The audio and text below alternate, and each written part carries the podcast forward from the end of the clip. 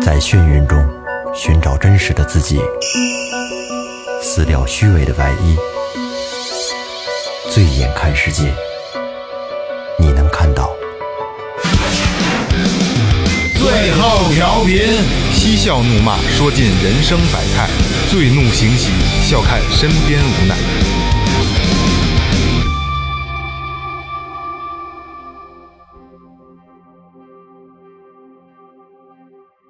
听众朋友们，大家好，这里是最后调频，我是你们的老朋友萌姐。嗯，烟靠送，酒靠供，工资不动，媳妇儿不用啊！大家好，我是二哥，A K A Second Brother。大家好，我是老岳，哎，雷子，哎，好久没录音了，好久没录了，呃，两周时间啊，因为正好隔了一个假期，然后乱七八糟的事儿啊，嗯，然后嗯，之后最后调频动作的比较多啊，继续关注我们。微博搜索最后调频，微信搜索最后 FM，关注我们的新浪微博和公众号。嗯，公众号里边有你们想要的一切啊，进群的方式、打赏的方式，还有联系我们的方式，各种各样的啊，还能在群里看见我们最一线的这个这个这个这个现实播报啊。能看见生活中的我们。对对对对对对 对，因为很多人跟我反映，就是愿意看咱们生活中的咱们的状态，嗯，也也不光是喜欢咱们的节目，也喜欢咱们平时就是嬉笑怒骂的那那个那个那个状态啊，嗯，啊，说前面吧，那先把打赏念了啊，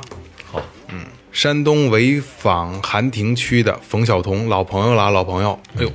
留言这么多呢，好好好好，嗯，今儿话特别多。第一，那个说你们八月份来青岛啤酒节，然后那个时候遇到了一些事儿，也不知道你们来没来，来了说声对不起，没来明年继续盼着。第二，跟萌姐说一句对不起，两次的负能量，第一次那个事儿，第二次一群被封，我喝大了。有点脾气，对那事儿骂街了，对不起。正能量的我儿子今天两周岁了，希望我们永远乐呵呵的，都挺好啊、是这样啊，呃，负能量的东西没有关系，我觉得这是正常的。你能把你的负能量告诉我，证明你信任我，我很开心。然后第二就是一群被封那个事儿，俩群都被封了， 最后调频的群这个仨群都被封了，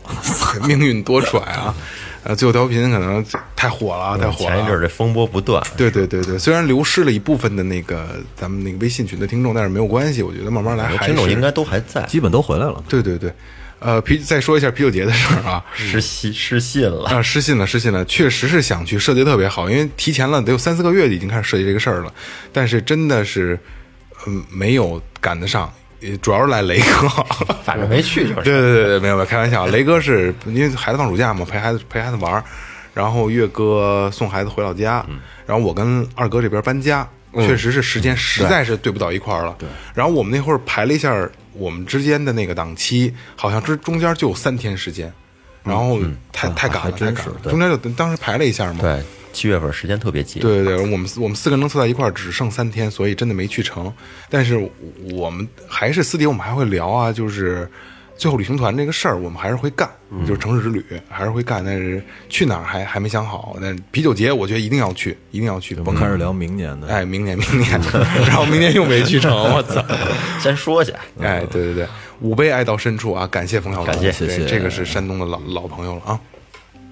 山西省永远嗯感到这 都是永 远你都，赶上我，对，这个山西省晋城市高平市的田野潮玩儿，哎，超哥对，他留言啊，说是这个王小怂，虽然暂时离开了最后二群，但是你永远活在萌姐心中。咱们呢有机会继续杠， 后会后，人家说的是后会有刚，你说有 劲，非得自己给自 己憋，他妈烦人。有机会继续杠，对，就是那意思啊。后会有杠，白话，这白话文儿，白话白话白话对对。然后这一杯，呃，一听钟情，谢谢潮玩啊嗯自，带翻译，下一个诺诺，嗯，妹妹啊，她的留言是： 超玩我操你 大爷！排这哎上这俩这俩挨着你就挺挺奇奇 葩的，你说啊我，们有交流了，嗯，妹妹还是诺诺，这还是比比较那什么的啊，慷慨嗯，十杯翻云覆雨，我哦谢谢诺诺诺是每期一百，每期一百。真的有劲，破费了。爱你，下一个许小姐，广东省东莞市啊松山湖的留言，偶然间听到节目，现在已经入坑，感谢每一位主播，祝最后越来越好，祝自己早日走出阴霾，多晒晒太阳，爱你们。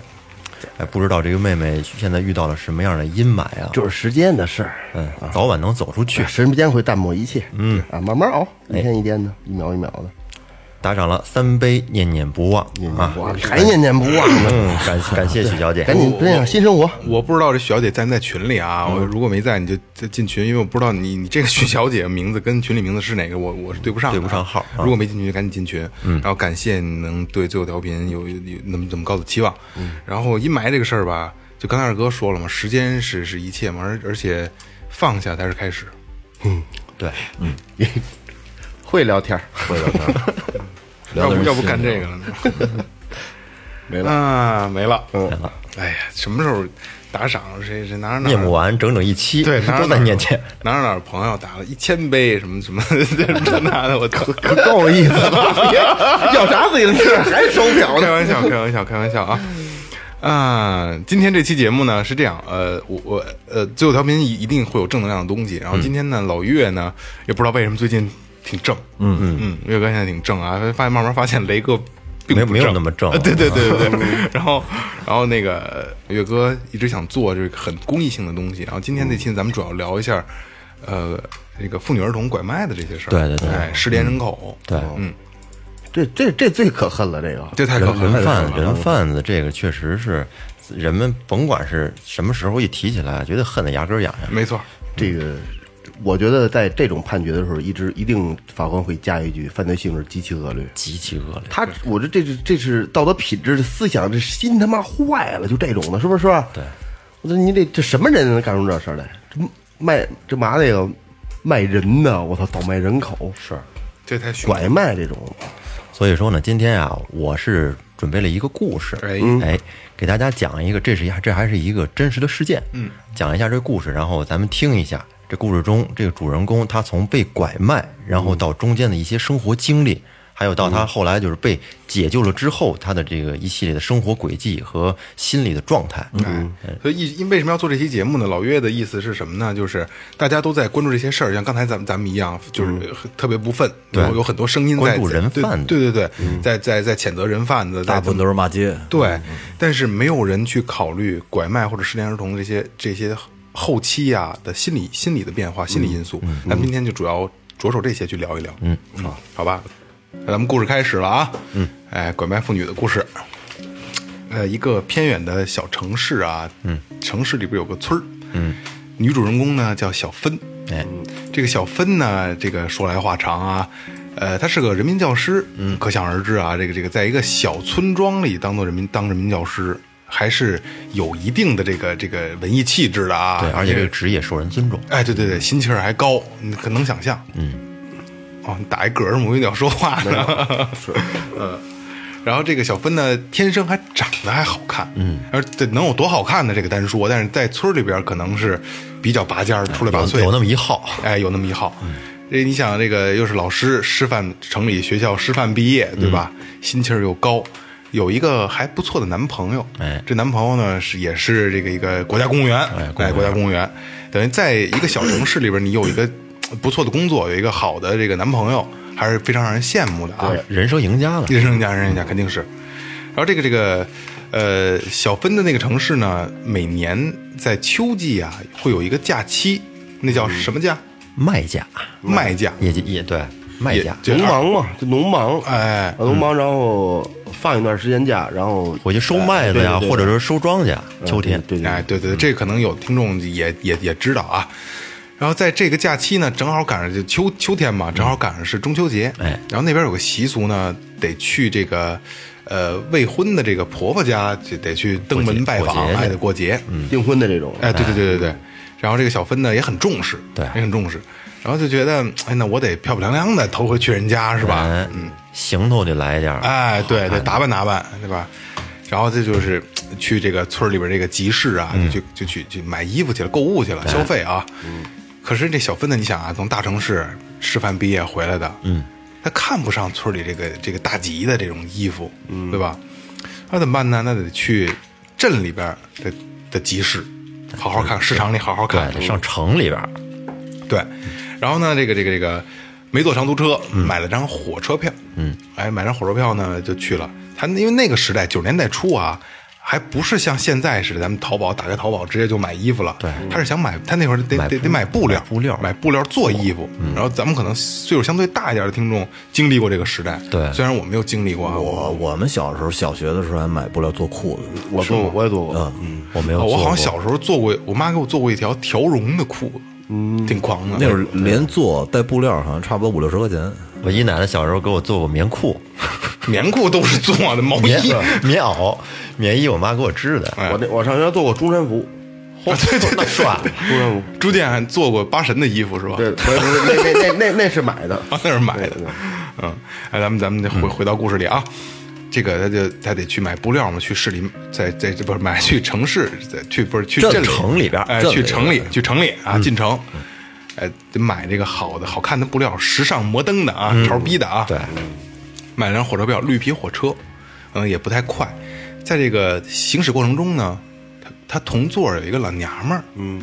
打扮比较摩登，可能呃还比显得比较富贵啊，嗯时髦大英华贵姐哎时髦老娘们儿，老娘们儿嗯老娘们儿，她才二十多岁嘛，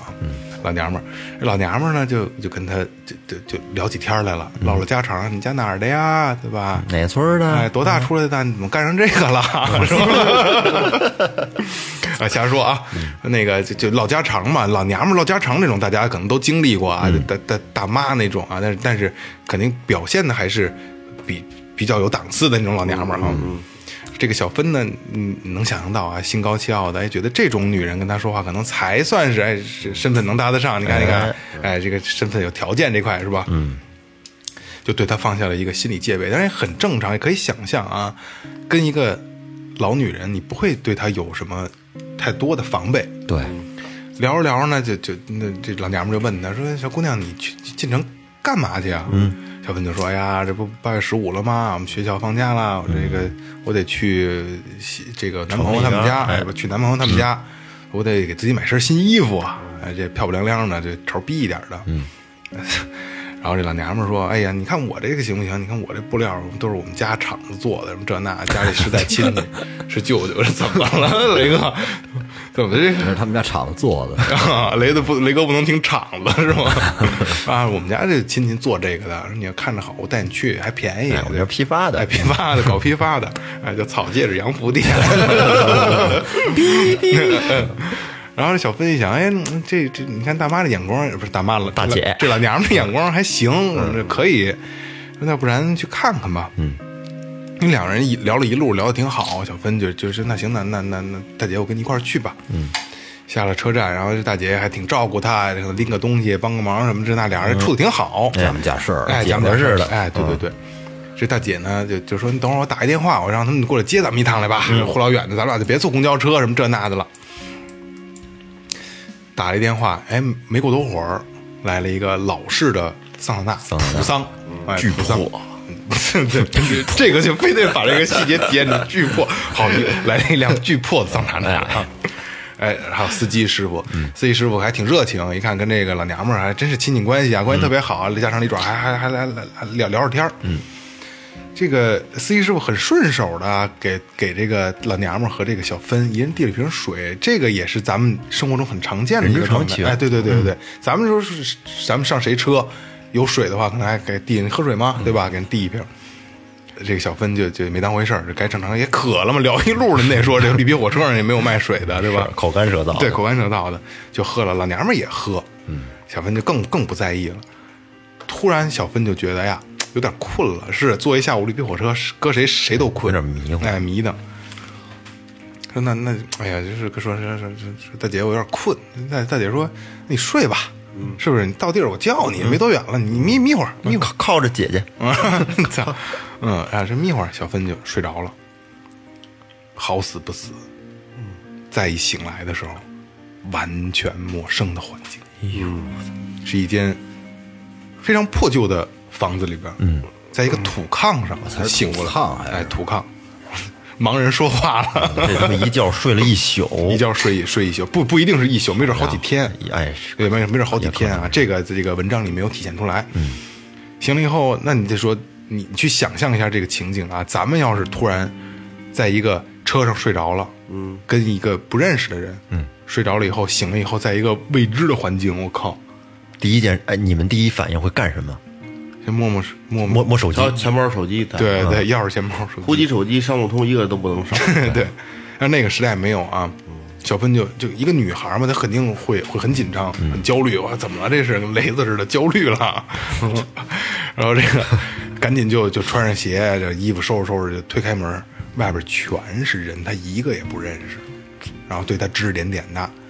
在这在这个外边这些人的这个谈话当中啊，肯定大家聊啊，这是怎么着怎么着，这这个那个这个那个的，他发现哦，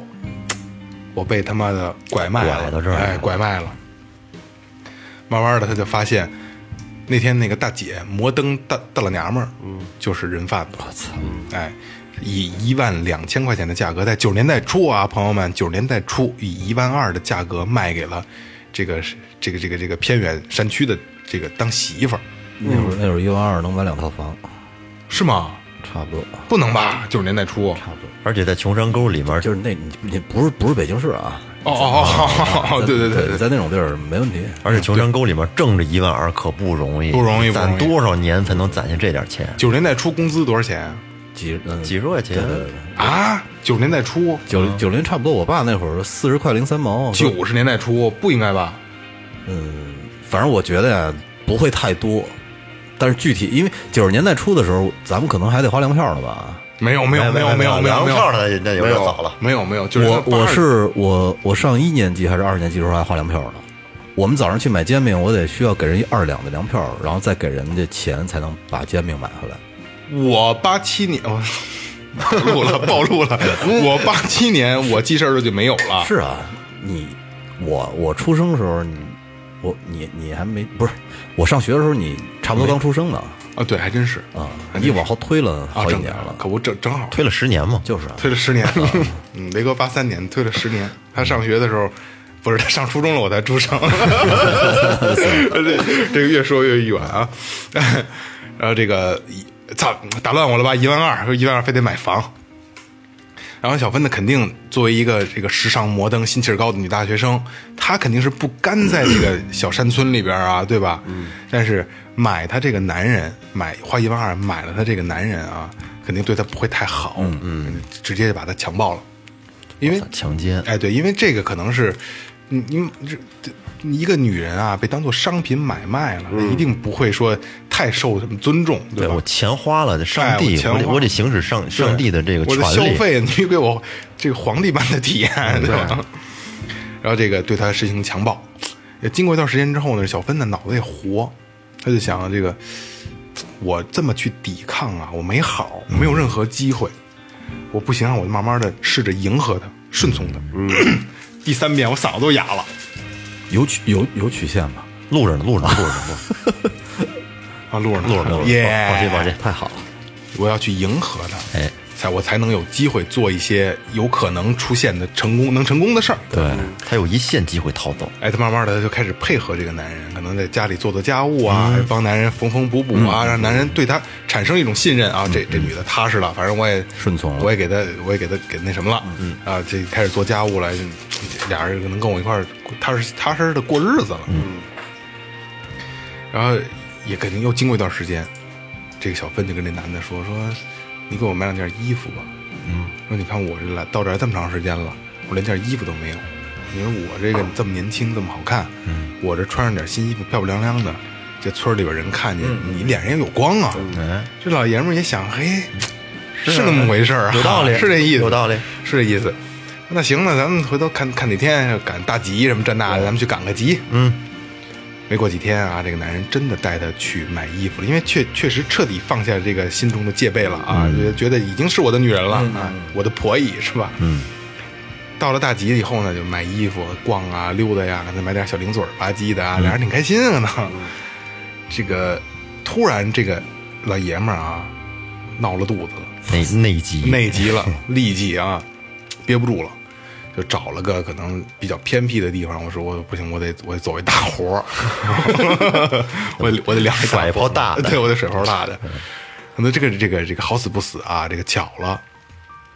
越着急越着急，嗯，这裤腰带解不开了，嗯嗯。可能啊，这个连揪带扯的小，还得让小芬子帮忙，这快媳妇儿，你快给我因把为他那会儿穷嘛，都是系那种布条儿，哎，对对对，可能就是可能就是根儿根儿根儿布啊，再加上人家智商也有点问题，没准儿应该没问题吧？能买媳妇儿，智商不会有问题。 对对对对嗯对买媳妇儿没准儿家人给买的，啊，对对。是吧？嗯，然后说你这个帮着解解的这布条，可能连连揪带扯的，连拉带扯，着急嘛，你是内急的时候，这个什什么都干得出来啊。然后这个可能裤子也坏了，裤鼻儿也开了的啊，然后这小芬就拿着他这裤腰带， 拿着裤腰带，这男的啊，刚冒了尖儿。嗯，哎，刚冒了尖儿，就是一发不可收拾的那一个阶段啊， 就是一泻千里的那个开头啊，上了高速的那个，就是油门轰起来了那一刹那啊，小芬提着这裤腰带就跑了。 那个男人肯定也是，就是他爆发的那一那一刹那啊，一定是收不回来的。节骨眼儿卡的真好。嗯对对对对。离弦之箭， 对对对对对，小芬这提了这裤腰带就跑了。这男的可能再使了把劲，然后能把这现有的那个枪内的呲干净，赶紧提上裤子就追。这一个女人啊，她她就是她再有力量，再有能力，她还是跑不过一个男人。从力量上，从这个身体素质上啊对，而且从来了也没吃什么像样的饭，啊，应该是体力不好。对对对，吃不着什么好的，或一万二买，估计家里也也就吃不着什么正经东西了。可能没跑多远，就让人男的给逮着了，一顿跑拳，一顿跑拳啊！这个这个画面自己脑补，那往死里打吧，这哎，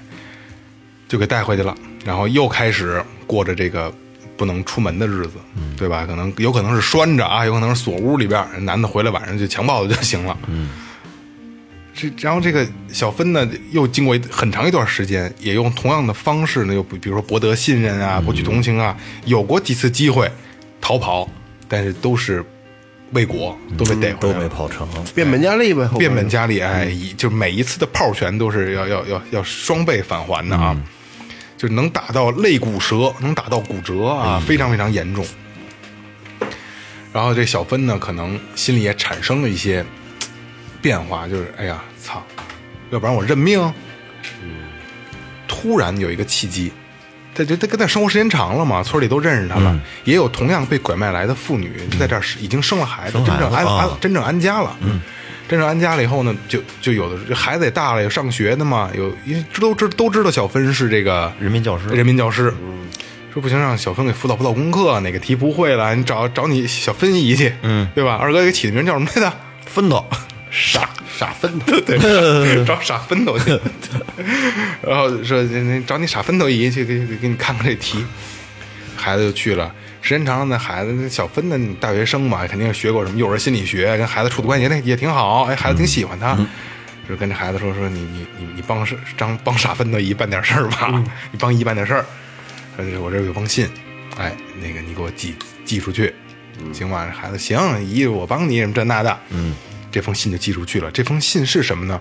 是小芬写给他家里的，哦哎，写给他家里的，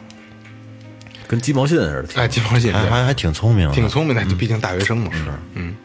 所以人不傻，二哥，只不过就是 对吧？呃，这封信寄出去了。家里收到了哦，你在什么什么地址呢？因为这个寄信这个东西，在那个时代还是很他妈科学的啊，因为有地址啊，来回有地址。收到了以后，你开始就联合这公安机关，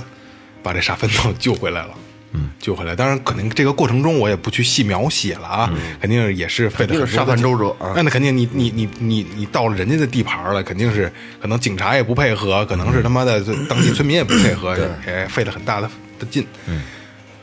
这个故事非常圆满的是把小芬救回来了。嗯，我觉得到这儿呢，虽然是到一个据点了，可嗯是我就像我们开头之前说的啊，没有人关注过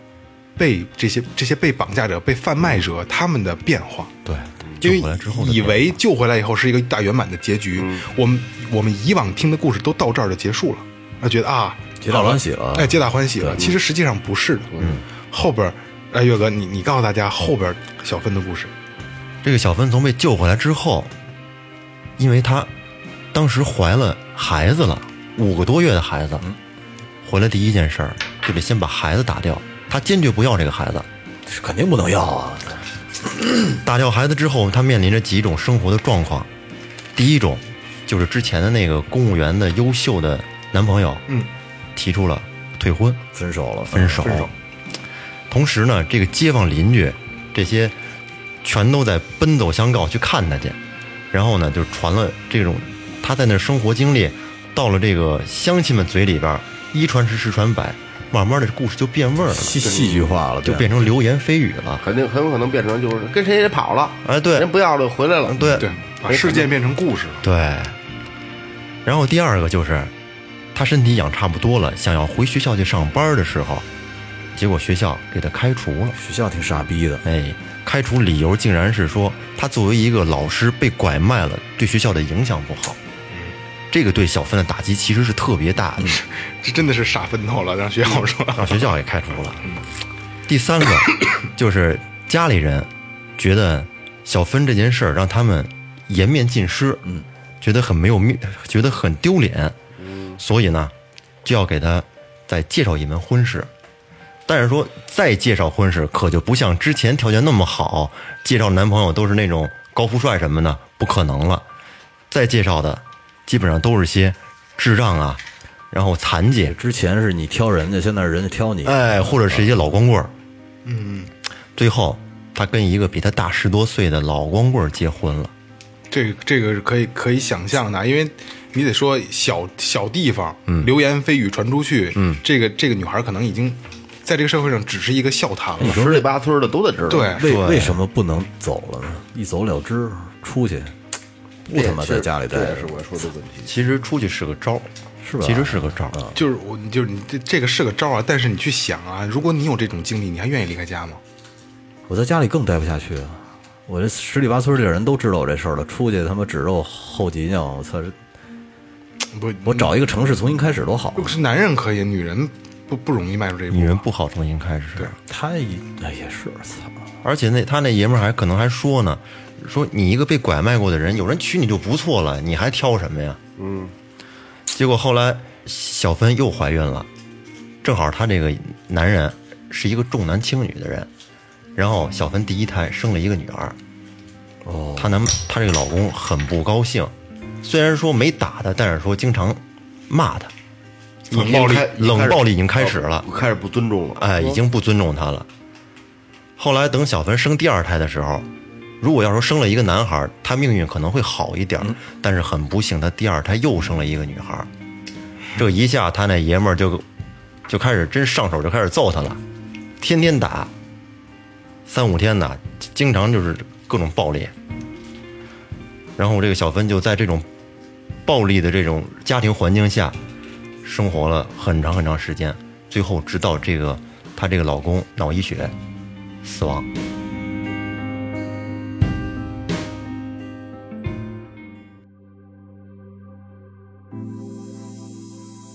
她留在心里的这种痛，永远都都解不了气的，让你对，对吧？她只不过你看，呃，她咱们只是把在小分之外的第三方的人、嗯周围的人，咱们去聊了，但是没有这个文章里没有说小分去怎么想，嗯实际上她极其痛苦啊，对吗？这是一个心理永远阴影得多大永远抹不去的痛。对，这就是，嗯，这是两说啊，这是两说。呃那个，嗯，呃，就像刚才我说的，就是没有人去关注他们后续的发展、后续的心理变化。嗯，但是、呃真的是解决回来就好吗？大家很多人都看过那个《盲山》，盲山，盲山，其实这个故事跟盲山差不多，只不过呢，结尾有有变化。是盲山是那个那那个女孩好像是适应了，嗯，哎，就接受了这种生活，逆来顺受了。哎，对对对，啊这盲山呢，我就没没看过的，我给大家大概说一下啊，就跟咱们故事差不多，嗯，讲的是这个女孩被拐卖之后，然后这不是肯定是要遭遇暴力啊，然后被迫生孩子，然后生下了这这个孩子以后呢，这个女人一旦有孩子啊，她就心里就有牵绊了，对对吧？呃也更容易被洗脑了，就就是就精神洗脑，这就是精神洗脑。这个一旦这个女孩就是因为孩子不再逃跑了，她也就认命了。嗯嗯。但这个不是说因为因为母爱，而是因为被现实打败了以后的这种这种绝望，因为他们放弃自己了。对对吧？嗯嗯。所以就是，只要是被拐卖，无论是你是否被解救回来，你的结局一定是不好的。嗯嗯，这是我觉得，呃，我我觉得最后调频做不了什么，我们没法去救一些这些人，但是我们只能是让更多人听到，然后能去关注一些这些事儿，包包括失联的妇女，还有这个丢失的儿童。对对对，我就觉得呀，不管是孩子还是这个妇女妇女，假如说真是找不着了，还是要第一时间报案。对，哎，对对对，这个我要需咱们最后调频给大家普及一个啊，很多人可能知道，嗯，但是我今天还是要说一下，因为最后调频咱们需要做一点事儿啊，为社会，也就是说，妇女和儿童就是丢失了，嗯，不要以为说呃不这这咱们会有这种情况，怎么不报案啊？什么得二十四小时以后才能立案呢？嗯，错。妇女儿童是当即立案的，嗯，哎，是当即立案，这是一个小贴士啊，就是如果发现，呃，女人找不着了，孩子找不着了，第一时间报案，第一时间报案，我觉得这个这条真他妈就马上就立案是吗？对对对，就因为现在是这样，它是根据这个最高人民法院、人民检察院、公安部、司法部印发的这个关于依法惩治拐卖妇女儿童罪的这个这个意见啊，它改了几条。什么情况下可以立案呢？一，接到拐卖妇女儿童的报案、控告、举报的，可以当即立案。接二，接到儿童失踪或者已满十四周岁不满十八周岁的失踪，是可以当即立案的。三，接到已满十八周岁的妇女失踪，可能被拐卖的，是可以当即立案的。发现流浪乞讨的儿童可能系被拐卖的，是可以当即立案的。哦，五，发现有收买被拐卖妇女、儿童行为，依法应追究刑事责任的，可以当即立案。六，表明可能有拐卖妇女、儿童犯罪事实发生的其他情情形下，可以当即立案。嗯，哎，这个是，呃，这几条大家记住啊，是可以当即立案。所以就是刚才我们聊过的，失踪的、丢失的，或者是失联的，都都是可以当即立案的。所以找不着了，一定第一时间第报警。一时间先报警。对。哎，这个拐卖妇女儿童在咱们国内现在是判什么罪啊？死罪，死刑是吧？也不是不是不不是是不是啊，我我对这还是有一定了解的啊。你看啊，你干过这个是吗？我没有，没有，没有，没有。我我我之前看过这个这相相关的这这方面的那个，呃，应该算刑法吧？嗯啊，《中华人民共和国刑法》啊，第二百四十条，拐卖妇女儿童的，处以五年以上十年以下有期徒刑，并处罚金有下列情形之一的，处。十年以上有期徒刑或者无期徒刑，并处罚金、没收财产；情节特别严重的，处以死刑、没收财产。那什么样的还会判就这种十年以上这种无期徒刑，还有这种死刑、没收财产的呢？嗯第一，哎，一共八条啊。第一是拐卖妇女、儿童集团的首要分子，也就是哦头头脑集团性的啊，这是第一。第二是拐卖妇女儿童三人以上的，啊哦，数数量数量比较啊对对多的，我说说数量巨大。这他妈还能按数量说啊？这个奸淫被拐卖妇女的，诱骗、强迫被拐卖妇女卖淫，或者将被拐卖的这个妇女卖给别人，逼迫卖淫的。嗯，就你卖你你就你卖妓院也不行，就这意思啊。嗯，这个以出卖为目的，使用暴力、逼迫或者麻醉方法绑架妇女儿童的。嗯，你不能不不能不哎不麻能醉嗯不能下药，嗯对。正常绑可以。呃胡胡闹啊，以出卖为目的偷盗幼儿的，嗯啊，偷偷走就抱着跑了这种的，十年以上啊，别哎别鸡巴那什么，存在侥幸心理，才才造成10年大法官，造成拐卖妇女儿童，致其重伤死亡，呃，或者造成严重后果的，这是第七条。嗯，第八个是将妇女儿童卖到境外，就卖到国外去了。嗯，这八条是十年以上或者无期徒刑、罚金、没收财产，有可能还会判处死刑。啊我觉得还是应该更重的量其刑。实咱觉得还是不够解气。对不够解对，气从他个这人个，对他这个其实后也是后边改过、这个刑法，其实是在九七年的时候。呃一五年也改过一次，也有哈16年改，过九七年的时候啊，是是一个有一个刑那个刑法修正案，它是把那个叫拐卖人口罪，嗯，给改成了叫拐卖妇女儿童罪。对对对，对，有有一个就是名字上边的一个挺大的一个改变。啊，我顺着这个给大家，呃，说一个回应该叫回手掏的案例吧。嗯嗯，回手掏是吧？回首到有一小姑娘叫，这可能是笔名吧，我也不知道，咱说说也无所谓，我觉得叫惠子。大概不到十八岁左左右，我但是这这个故事里边没写呀、但我估计可能是辍学了，因为这个年纪应该在上学，嗯嗯嗯，是吧？然后他就一出去找工作，被这个人贩子给拐走了。哦拐走之后呢，然后他就这孩子挺他妈怪，他觉着他妈有点不对劲儿，嗯，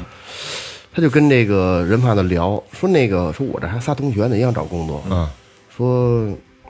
我把他带过来，要不然带啊啊带这儿来，说你说你班上也也也给瞧瞧瞧，说哎哎对，看看能能能安排一个，然后借这机会呢，这人贩子挺相信的，他说你出去叫去不就，嗯，他就出去了，出去之后呢，他碰见一流浪汉。流浪汉呢，这流浪他就把这个人贩子说你上哪哪哪哪哪宾馆哪门儿他把流他就把把这人贩子给卖给流浪汉了。这流浪汉呢，也是一人贩子，结果结果就就他这个这个人贩子就这个最开始第一个人贩子一啊，宾馆那人贩子一，人贩子一还是一女的，这流浪汉把这个流浪汉把人贩子给强奸了。这 这有点报应啊这是。乱了，我操！然后转手呢，流浪汉流浪汉又把人贩子卖给了其他人，还挣了五百块钱。嗯，之后这个女孩呢，告诉家人之后，一到警察局去报警，但是这时候这个法院做了一个判决，就判处这个人贩子是无期，刘慧儿是三年的刑期。然后呢，二审呢改骗改判这个刘慧儿，这慧惠子啊惠子免于这个处罚。很多网友都说这真是高手，但是那个这个故事还没完，但是这个这个这个惠子他家里人还觉得不同意，嗯，别弄三年呢，因为，但是他这个他这属于正义的一面，嗯，又弄三年，后来又上它诉，间接造成了哎，对对对，又上诉，然后打了一擦边球，这孩子不够十八周岁哦，啊，第二天就是犯罪的第二天才是他的十八周岁，嗯所以以教育为主，惩罚为辅。二是他二是是使得什么呢？这就注意到他这个主观主观的这个恶意更不大，只为了对对报复对，对不是对为了谋利，嗯，是吧？呃，三是有那个重大立功表现，帮助公安局抓着了四个人犯，估计也是一个 达达到了两 成达他到妈城市英 雄了。达到了两个两个集团，好像给予改判，就是没判刑啊哦，批评教育，这是好的这这是这就这样就这样就过这了。二哥说这故事啊，其实跟盲井有点像。你们看过盲井吗？梁国强那个嘛，那个啊对对，大家其实要有兴趣的话，可以回去看一嗯那下，片儿不错拍的，狼山盲井那个系列都不错。有有点有点那意思哈， 就是被这这谁谁拍的？王宝强是贾吗樟柯啊贾樟柯王宝是是吧？对贾贾樟柯那片儿拍的挺好的。那个片段是我看过一片段，是不是带压他嫖娼他哥带着他去那压个嫖娼发廊里边对对那那不是他哥，那其实就是所谓的人贩。对，哦，工友儿，他工友儿，对，他是要是抓着绕的是人头，对，哦干活儿不是黑工，啊晕了，他是要随便带一个人去井里边儿，假装他亲戚，然后把那人给就是弄啊死，就要要要的就是这人头，对假装事故嘛，在要井人里头弄死一以后，找这矿矿主去要钱去。一个人头多少钱嘛？没错没错就这意思。有有，其实差不多，我感觉。嗯这个还是比较可恶的。啊我我觉得就是我在我们那个那个法律慢慢健全的情况下啊，一定要把这个东西，就像有很多人是在呼吁，就是孩子有指纹系统，对吧？出生就有指纹系统，我觉得这个还是挺重要的。对，而且前一段时间正好有一个朋友圈发疯了的，就是朋朋友的孩子找找不着了，那个后来其实孩子其实朋友圈顿时好多转对发对呀对，，其实后来后来找着孩子，孩子是是是跑了出去玩儿去了，嗯，但是你孩孩子没有联系方式，对吧？嗯，还是挺着急的。然后，呃，就那天我们就当时王旭嘛，我就给他发了一个，就是就是一套系统，这是微信端登录的啊，它这个就就叫这个中国儿童失踪预警平台，嗯啊，它是有手机客户端和那个微信端，微信就可以直接登录，因为微信每个人都有啊，嗯，呃，它能及时的发布这个失踪儿童的信息，借助 APP 通过定位。也以时间为扩散范围半径，十分钟十公里，三十分钟一百八十公里，向已安装 APP 的这个用户发出预警信息。我觉得这个还是他妈挺挺科学的，还是挺科学的。对，嗯就是通过技术手段。嗯对，然后这个公安部这个这个失踪儿童信息的这个发布平台啊，它还它还联手了很多的，联动了很多的 A P P 啊，比如说就是呃微博、嗯、高德地图、手机淘宝、支付宝、U C、腾讯 Q Q、百度、一点资讯、今日头条、三六零手机卫士，包括滴滴出行等很多新媒体和移动应用。他把这是呃推广了，大对了对弄成一覆盖的一网我觉网得我状觉得，这是个特别好的事儿啊。嗯，它是能将这个这个失踪儿童信息呢，迅速的推送给周边的人群，让更多群众及时获取，然后准备的能准备营救啊，或者说是某一种那个呃是找到啊，对吧？我觉得这个我们需要这种力量去去推动社会的这种发展。对，嗯，虽然说我最后调频做不了很多，我们不能说帮着你去找孩子，但是我们希望能通过这期节目能告诉你，或者说能让你认识到这些危险是在身边存在的。嗯，前段时间我记得链家还做过一广告呢，你记得吗？就是说说告诉你们家孩子，一旦要是找不着家的话，你就找啊，对，链家最近的对链对家，对对对你让他上那儿报警去。我觉得这都特别好，我觉得对这都特别别好。嗯你知道我其实我我一个朋友他的儿子，可能在一两年前差点丢了，嗯，就是在离咱们这儿十多公里那边有一大早市，每周六我记得，哎，每周日，嗯，上午，嗯，他爷爷带着他去那儿，人特多，他爷去，他爷跟那儿挑核桃。那小孩儿小学一年级还是没上小学，我忘了。嗯嗯。等他爷再转身儿找不着那小孩儿了，然后发现已经走出去，他妈的恨不得一一两百米了。就是自己走丢。另外一个一个男领着，哎呦，我操，领着人贩子啊，也说不上是什么，反正就领着走了。嗯，对。然后他爷爷跑过去就给抢过来了，后怕呀。现在可以就是刚还是有接接着刚才那个说啊，就是中国儿童失踪预警平台，呃，呃现在很多的家长可能不知道这个东西，对吧？然后我我推广一下啊，这个东西叫 CCSER，儿童失踪预警平台。然后所有家长啊，可以预先录入相关信息，孩子的和家长的都可以啊，建立防挡防丢档案。嗯，就是一旦发生了这个问题了，平台会立即发布信息，省得你到时候你再去下载这个东西啊，或者怎么样的，嗯，可以提前的造成不必要的这些这这个损失。还说明白了，还是看紧点儿。哎，对对对对对对，因为亡羊补牢的事儿，还是把那电话手表都给带上，有用配对配上，有用有用。它有了有一一键呼叫，没错，对嗯对而且你其实你能看得见它在哪儿。对对，能可以定位，高级的可以看得见在哪儿。哦哦，你说定位是吧？定位定位位都都可以以看，看的，定位都可以看。啊，好吧，这最后调频，呃，也是希望能教会大家这些东西，大家能也能认真的听完这期节目。呃，我们能做的可能现在目目现阶段是最大努力了，我希望能为这些这这呃，就失联的、失踪的，能做更多的事儿。但是呃对机会吧，找找一种某某一种方式，某一种、某一种形式，好吧？嗯，啊，那就到这儿，到这儿吧，到这儿吧好，那个，那我收个尾啊。呃，希望善良并不是被拐卖的原因，呃，也希望善良遇见善良的时候，大家能保护好自己。嗯，这里是最后调频，感谢每一位听众，拜拜。拜拜。